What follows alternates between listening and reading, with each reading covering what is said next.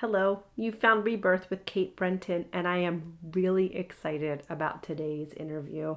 You will be meeting Dana Donofee, the creator and founder of Ana Ono Intimates, and I suggest finding her on her Instagram handle at Ana Ono, A N A O N O Intimates, or going to her website, which is anaono.com. When you go onto her website, you will I, well, maybe I should just speak for myself. I was struck by the beauty and the warmth. And she'll tell us in the interview about how um, they're all actual models, actual patients. And currently, the quote on her website is There is beauty in all of us, show it off. And that is the brilliance and the orbit that is Dana Donofee. She is here to shake you with her optimism and her humor and her her mission. Dana is on a mission and when you speak to anyone on a mission, you are ignited.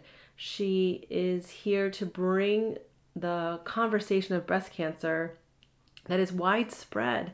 I mean, I don't know anyone who doesn't know someone that is affected by breast cancer and yet the actual journey and the treatment of breast cancer survivors happens in silence. And this podcast i think is um, such an honor to listen to what dana has to say to her candor to her optimism and to her education because there's a lot that we need to know.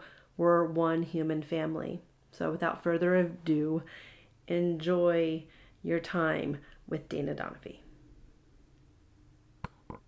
can you tell us about the journey that brought Ana Ono to be? In a nutshell, um, I was diagnosed with breast cancer in 2010, and it was a day before my 28th birthday, and it was two months before my planned wedding. And unfortunately, in that moment, my entire world flipped upside down and went in a completely different direction than what I ever expected it to be. I was climbing the fashionista ladder. I was enjoying life as a 20 year old, newly engaged, planning a wedding.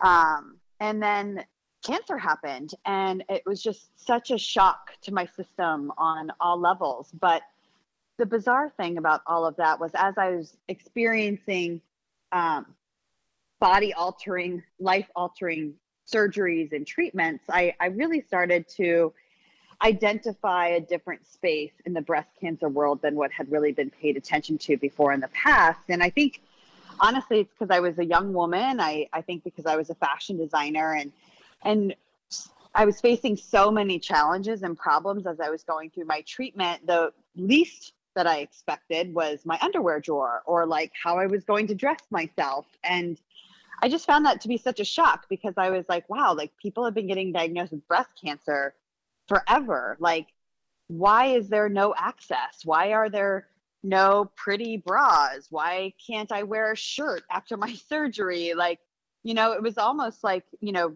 changing my entire lifestyle to now accommodate my cancer. And that became like really controlling to my world around me. So I decided to take it back and I took back the control and I started designing bras that worked for my body, which then helped me dress better and express myself better. And here we are um, almost 10 years later and i have an amazing lingerie line called ana ono.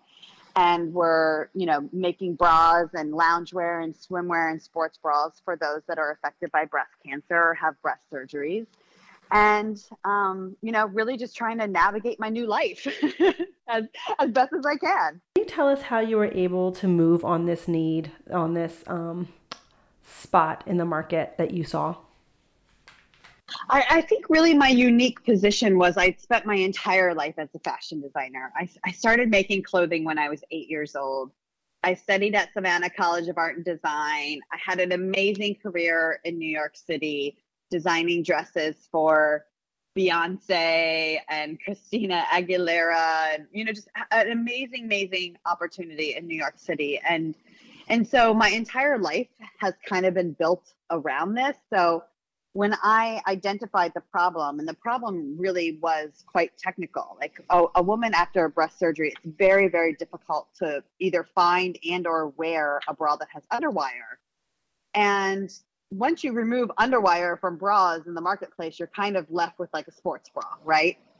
And yeah, and and you know, we, you know, if you're younger, you know, maybe you can go to RE and maybe you can go to Victoria's Secret and buy a cheap bralette or something like that. But like really for the majority of us that are diagnosed with breast cancer, we're older, you know, so like access to that sort of product is not so mainstream anymore. In 2010, it was nowhere, but today it's it's a little bit different. Um, and and I think it, it, that was one issue. And then also I was reconstructed, so my entire shape of my breast is very different. It mimics it mimics what a breast looks like under clothing, you know. So you like you look good in clothing, but it does not act like a breast. It's not smushy. It doesn't move. It's not malleable.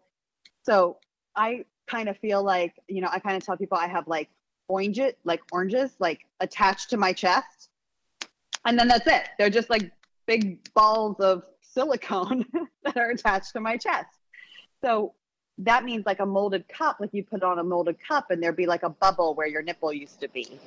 Um, or there would be like gapping because you know they're meant for like holding you know a, a little bit of a droop of a breast and like pulling that tissue up. And so it was just like all of these things that was happening. So like the only thing i could find was like a grandma bra like the quintessential utilitarian like beige grandma bra. And i was like this is not what i want to be in my life. So um, i really started ripping bras apart taking them apart putting them back together designing my own shapes applying those and eventually i just came up with you know different silhouettes that you know, worked for myself. And then I was surprised because it worked for so many other women. Like some women had one breast and didn't reconstruct, or some women had one natural breast and one reconstructed breast, and some women didn't have breasts at all. So it was really interesting once I started putting myself out there to kind of understand all of the different outcomes that, you know, breast surgery yields on the other side. And what would you tell a woman who is still considering or hovering toward her passion and dream? Maybe, you know, she has an inkling, but she's not sure she really wants to go with it.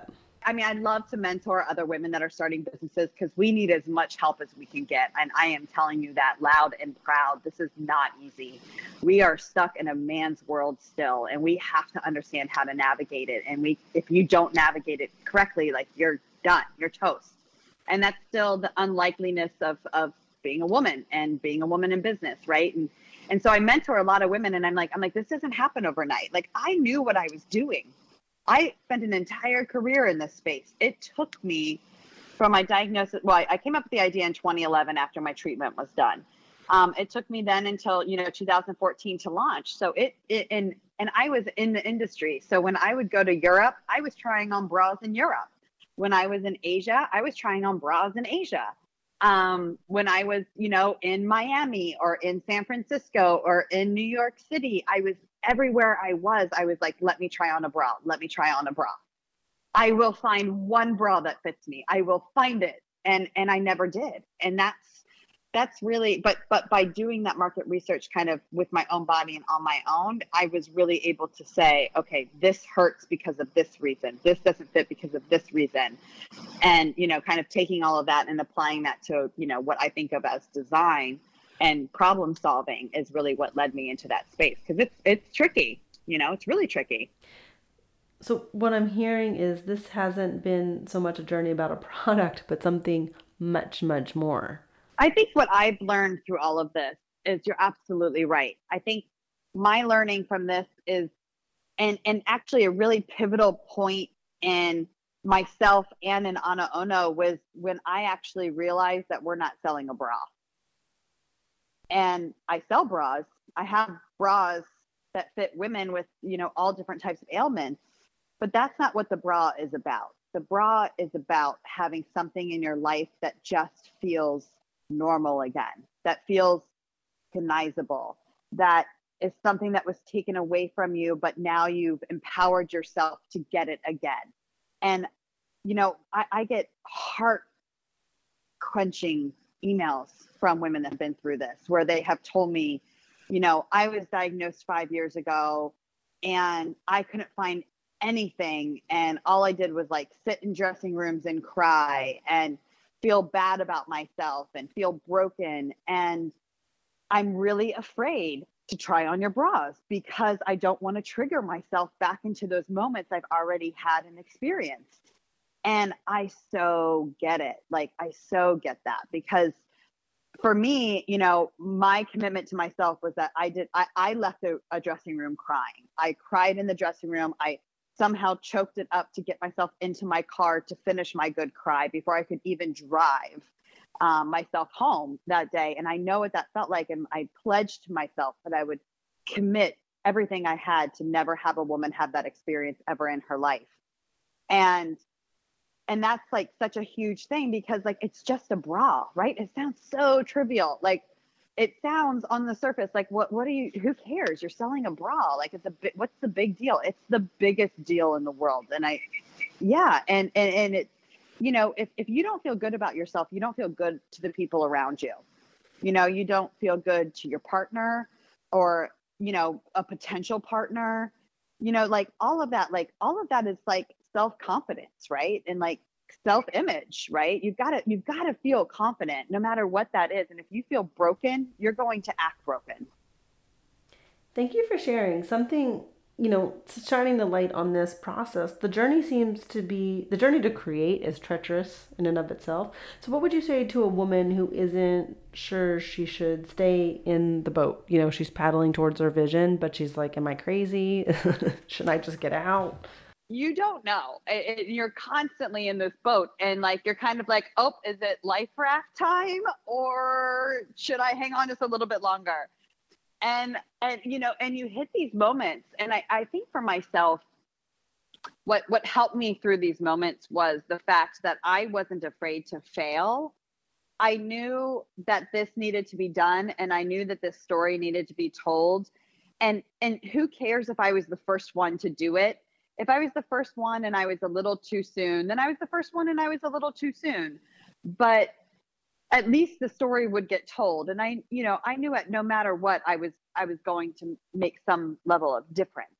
Um, I feel very gracious that I've been able to to accomplish what we've been able to accomplish. But you know, the first real pivotal moment, um, I, I you know, I thought everything was really obvious. I was like, there was literally not a single bra on the market designed for women with breast reconstruction. And and I thought, okay, like this is it. Like Google, I just gave you a gold mine, you know, I'm just giving you I just gave you words that have never been used before in the internet. And and so I, I launched online because um, quite frankly, the mastectomy stores, the stores that could carry my product and could help the patient, you know, say six, seven years ago now, were not interested. They really weren't interested in helping women with breast reconstruction. And I was I was I was shocked. Yeah, I was I was shocked by this because I thought to myself just because I'm not one of the types of people that are diagnosed with breast cancer, you don't want to help me. So so what am I supposed to do if you don't want to help me? And I, I felt I felt frustrated with them at that moment because I was like, why don't they get it? Why why why aren't they seeing what I see? Why why can't they address this problem? They see these women every day. But it also empowered me and encouraged me to like launch online. So I was literally like the first you know, breast reconstruction bra to launch on the internet. The first mastectomy bra to launch on the internet. My competitors didn't even have internet stores when I launched my line on the internet. And and I I saw that as a challenge, but I also saw that as an opportunity, right? And and and so I'm fighting through this moment of launch and I'm thinking, you know, you build it, they will come. And then I realized I don't know who made that saying because it's an absolute lie. I don't know who said that, um, but nobody should have. And um, and so I, I keep hustling, I keep hustling, and and finally I get my break, and I'm at a press preview and I meet an editor from the Today Show. And I kind of flipped my story a little bit in that moment because I had just had one of my first stores that believed in the product, and it was not a mastectomy store, it was a specialty lingerie store. And I had just, yeah, just had a call with her like a day or two before the press preview. So I, I moved my entire pitch And I said, she goes, the editor asked me, she goes, well, how many stores are you in? And I said, oh, I'm only in like a handful of stores. Um, but I'm really excited about the opportunity of getting to stores because I just heard a story from this mother and daughter team that has this beautiful lingerie store. And I said, You want to know what she said to me? And she goes, Well, what did she say? I said, She told me that she was so thankful that I designed this line so she doesn't have to turn away any woman that walks into her store that has breast cancer because it hurts her heart every time she sends them home because she tells them, I don't have anything for you. And in that moment, she said to me, You have solved that problem for me. Thank you. And that was the hook, right? That was the hook that that editor need to hear like, wow, like you've impacted or you've helped somebody else by doing what you're doing. Now that's a story, right? And and after they wrote the piece um, that launched that next night, I mean, the entire landscape of my business changed. My the yeah, the Today Show article came out. I sold out of, you know, the few hundreds of bras that I had. and and I I happened to have like a, a, a, another production line going into my factory here in the U.S. And I called him and I said, "How can you speed up my line? I need to speed up my production." I said, "When can you get it to me? I just sold out." He's like, oh, "I still need like three or four weeks," and I'm like, "I don't have three or four weeks." And so I'm begging and pleading with my manufacturer. And then I get a call from people. So, like, this is when you feel like your life has changed when, like, Time Magazine Time magazine shows up on your caller ID and you're like, what? what is this? And um, the the team at people.com called me and they said, well, we want to write this article. We need to do some fact checking, da da da da. And I said, great. So I just haphazardly decided. I said, well, what am I going to do? I don't have any product. All these people are going to come to my website. I don't have anything to sell. So I launched a, a, what I called a pre-order. So you could pre-reserve the bras that I already had in manufacturing. And the People article came out, and I sold out of my whole pre production. And then I said, Oh my God, now what's next? You know, everybody says these are good problems to have, but like, except for the business owner that now has nothing to sell to stay in business. so, so it's a, it was a, it was a great problem to have. But, you know, it was, it, it was a pivotal moment for my business because of that excitement. But really, what I took away from that was um, these these this the story after it was published by the Today Show and People, it went around the world. And that's what I thought was really cool because we know breast cancer is not just a problem here in the United States. It is a problem worldwide. And I had people, and, and to this day, I mean, we probably have shipped almost to every single country in the world. But it's like, you know, yeah, I mean, having people from Australia and New Zealand or Cambodia or South America like message me and say, I don't have anything here. How can we get your bras? If we don't have anything here, how can you get to us? And and then that was my moment. How am I going to help these other people and these other women get access to what they need and desire when you know i'm just i'm just starting out i i mean i have no idea how i'm supposed to get it to you so it was just it was really just a, an impactful moment to see that the love for what i was doing was was broad and and the support from you know women around the world and the messages i got and the feedback i got and the excitement and, and you know we touched on this a little bit earlier but all of my models on the website are patient models there's not a professional model that I've ever hired to, you know, display any of the product because I wanted to see somebody like myself on the other side. And and we never got to see that before. Like I was the first lingerie line in this space that used real patient models and and I got so much love for that saying, "Oh my god, I saw that that woman didn't have a breast. I don't have a breast. Like this looks beautiful on her. It can look beautiful on me too." I am a product of the 90s and the early 2000s. I'm yeah, I'm a product of like the heyday of Victoria's Secret when like I felt like if my ribs weren't showing, I wasn't good enough. I wasn't thin enough. I wasn't pretty enough because that was what we were getting fed in every single outlet of everything. And you know, I look back You know, I mean, shoot, now I look back at pictures of me in my 20s and I'm like, damn, I was hot. Like, why was I so worried about what the world looked at me like, you know? And, but you don't know that. You don't know that when you're in your 20s. You just put the pressure on yourself. And your slogan is never alone. It seems to speak to your broader message. You know, breast cancer, although widespread, seems to be a deeply isolating experience, um, which seems obvious, but in what you're sharing, it doesn't have to be as isolating as it is.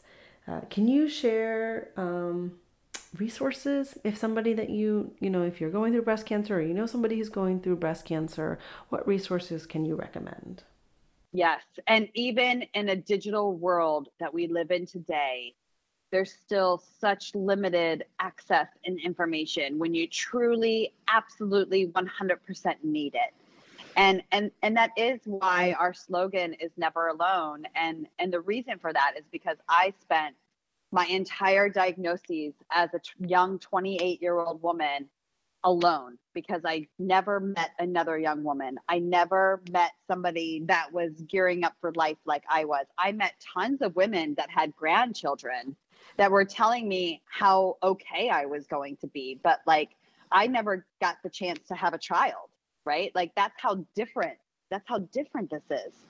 And so I really really felt isolated. So I try to help obviously wherever I, I'm, I'm not only an advocate for young women with breast cancer, but I'm also an activist to change the conversation.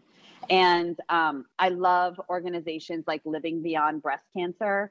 They are an amazing organization that literally has like trusted and vetted information for any situation, surgery type, diagnoses, caregivers, patients themselves. There's just such an amazing information and then also a community of support which is so necessary. And and finding organizations like that are really really important.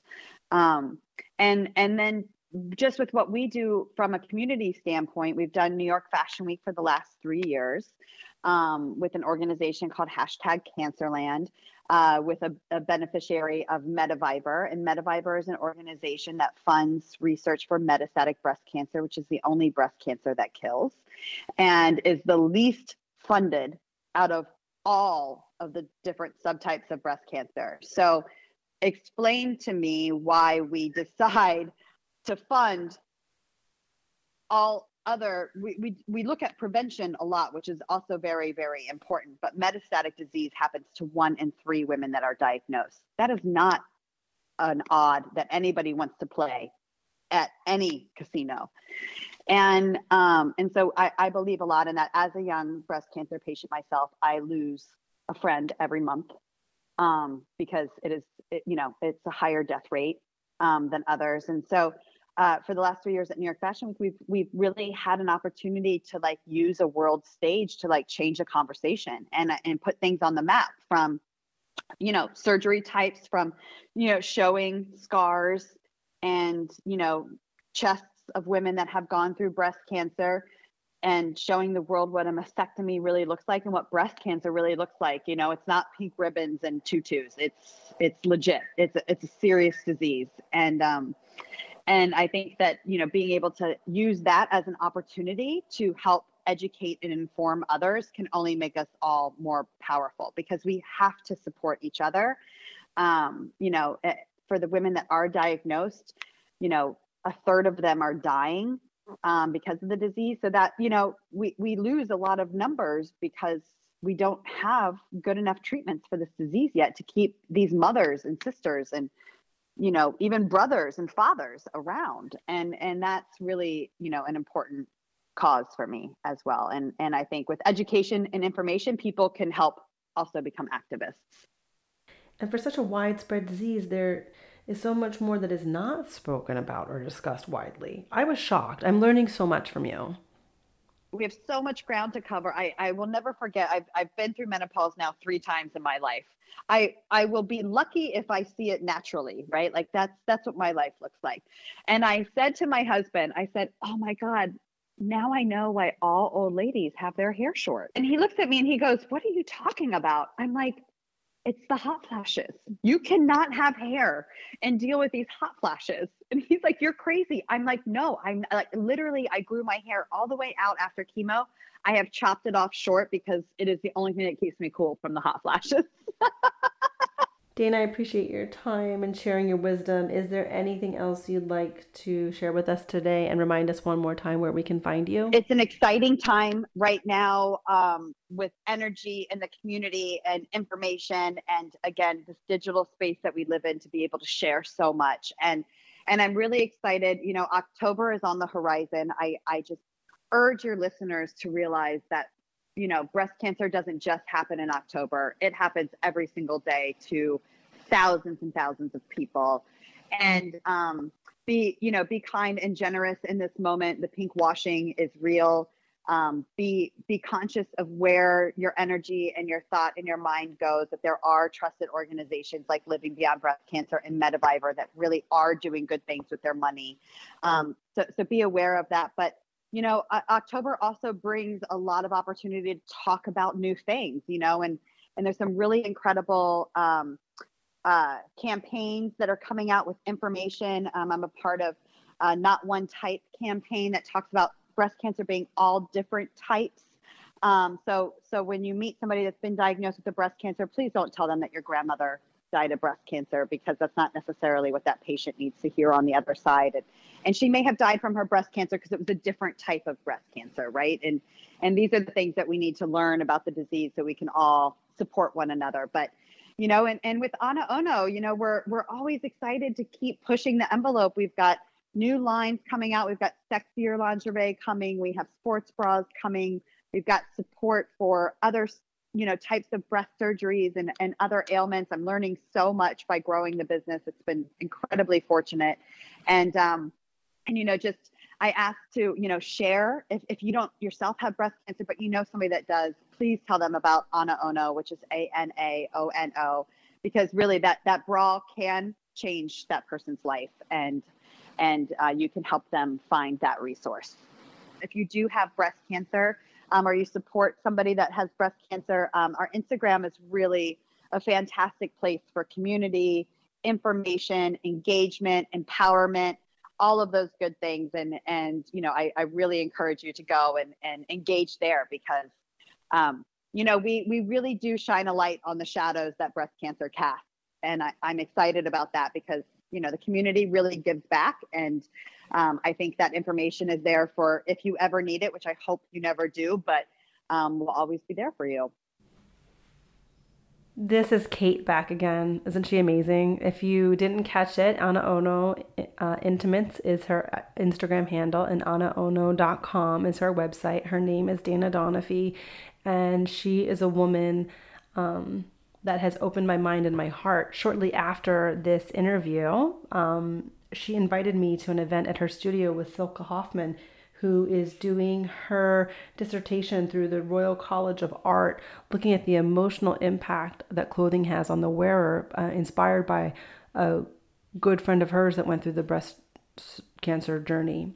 This podcast, this particular interview has, um, as many of you who know me listening also know that I work in holistic care, primarily serving to reconnect women to their true nature, bringing people into balance or being, um, working with them as they bring themselves back into balance. And being in a table of breast cancer um, thrivers, uh, women, and listening to them navigate their body selves, the post surgery adaptations, um, sensitivities, um, strengths, and watching what Silke is bringing um, with her her journey in the fashion industry and her connections and wanting to bring a conversation of change to the forefront of why women are not consulted on their own clothing and why, if we hear the statistics so broadly about breast cancer, why we are not having the conversations and putting forth um, support for after, for while you're in this body and you have made this big journey. So I am still digesting and sitting with how can I be a better supporter and advocate, um, perhaps for breast cancer, but definitely for conversations that affect women being activated in their power when if we were willing to be uncomfortable we could create great change and help the person sitting next to us. So thank you so much. Thank you so much for listening to rebirth. I'll see you next time